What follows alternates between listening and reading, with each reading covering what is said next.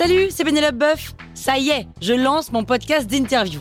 Il s'appelle On tisse la toile et c'est un podcast qui révèle la face cachée des invités. Et d'ailleurs, mes invités, ce sont des CEO et des célébrités comme Gad Elmaleh, Jean-Michel Apathy, My Better Self, Rose Eberstein, Mireille Dumas.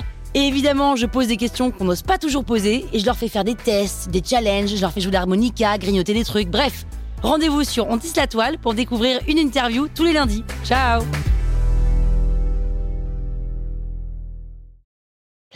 Sur écoute.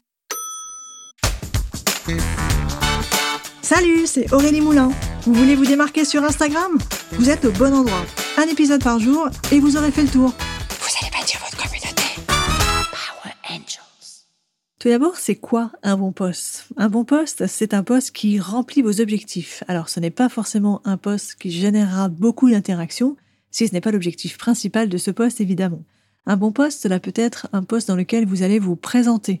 Vous allez présenter votre marque, vous allez présenter votre projet professionnel, et c'est un poste qui permet de mieux vous connaître. N'hésitez pas à mettre une photo ou une vidéo de vous pour qu'on puisse vous voir vous, qu'on puisse mettre un visage sur la personne qui se trouve derrière le compte Instagram, c'est toujours important de le faire.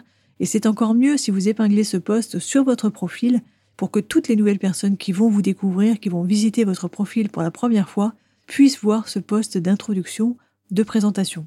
Un bon poste, cela peut être un poste dans lequel vous allez donner un conseil, vous allez expliquer une astuce, vous allez faire un tuto, vous allez relayer une information. En fait, ce sera un poste dit pratique, un poste utile, qui sera partagé et ou sauvegardé massivement par votre communauté parce qu'il apporte quelque chose. Vous saurez que vous avez fait un bon poste parce que vous allez recevoir des commentaires de gens qui vont vous remercier et même des messages privés aussi qui vont vous dire bah, merci, merci pour ce poste, ça a été très utile pour moi. Et vous savez que faire le bien, être utile à quelqu'un, ne serait-ce qu'à une seule personne, eh bien, ça suffit pour se dire qu'on a fait un bon poste. Un bon poste, cela peut être aussi un poste qui déclenche des ventes, des ventes de produits ou de services, parce que vous avez bien parlé de ce produit ou de ce service, parce que vous avez expliqué à quoi ça servait, ou pour qui vous l'avez fait, ou vous avez montré de belles images, ou vous avez partagé un avis client. Vous savez que c'est un bon poste parce que vous voyez l'impact direct sur les ventes juste après la publication de ce poste. Et puis quand le poste ne circule plus, n'est plus vu, eh bien les ventes ne tombent plus. Donc euh, voilà, vous savez que c'était un bon poste.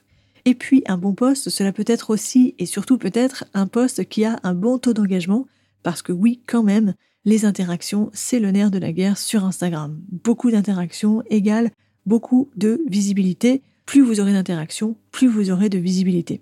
Qu'un maximum de personnes voient votre poste, c'est s'assurer que votre message a été vu et entendu, et ça doit être quand même un des objectifs principaux que vous devez avoir derrière la publication de chacun de vos posts.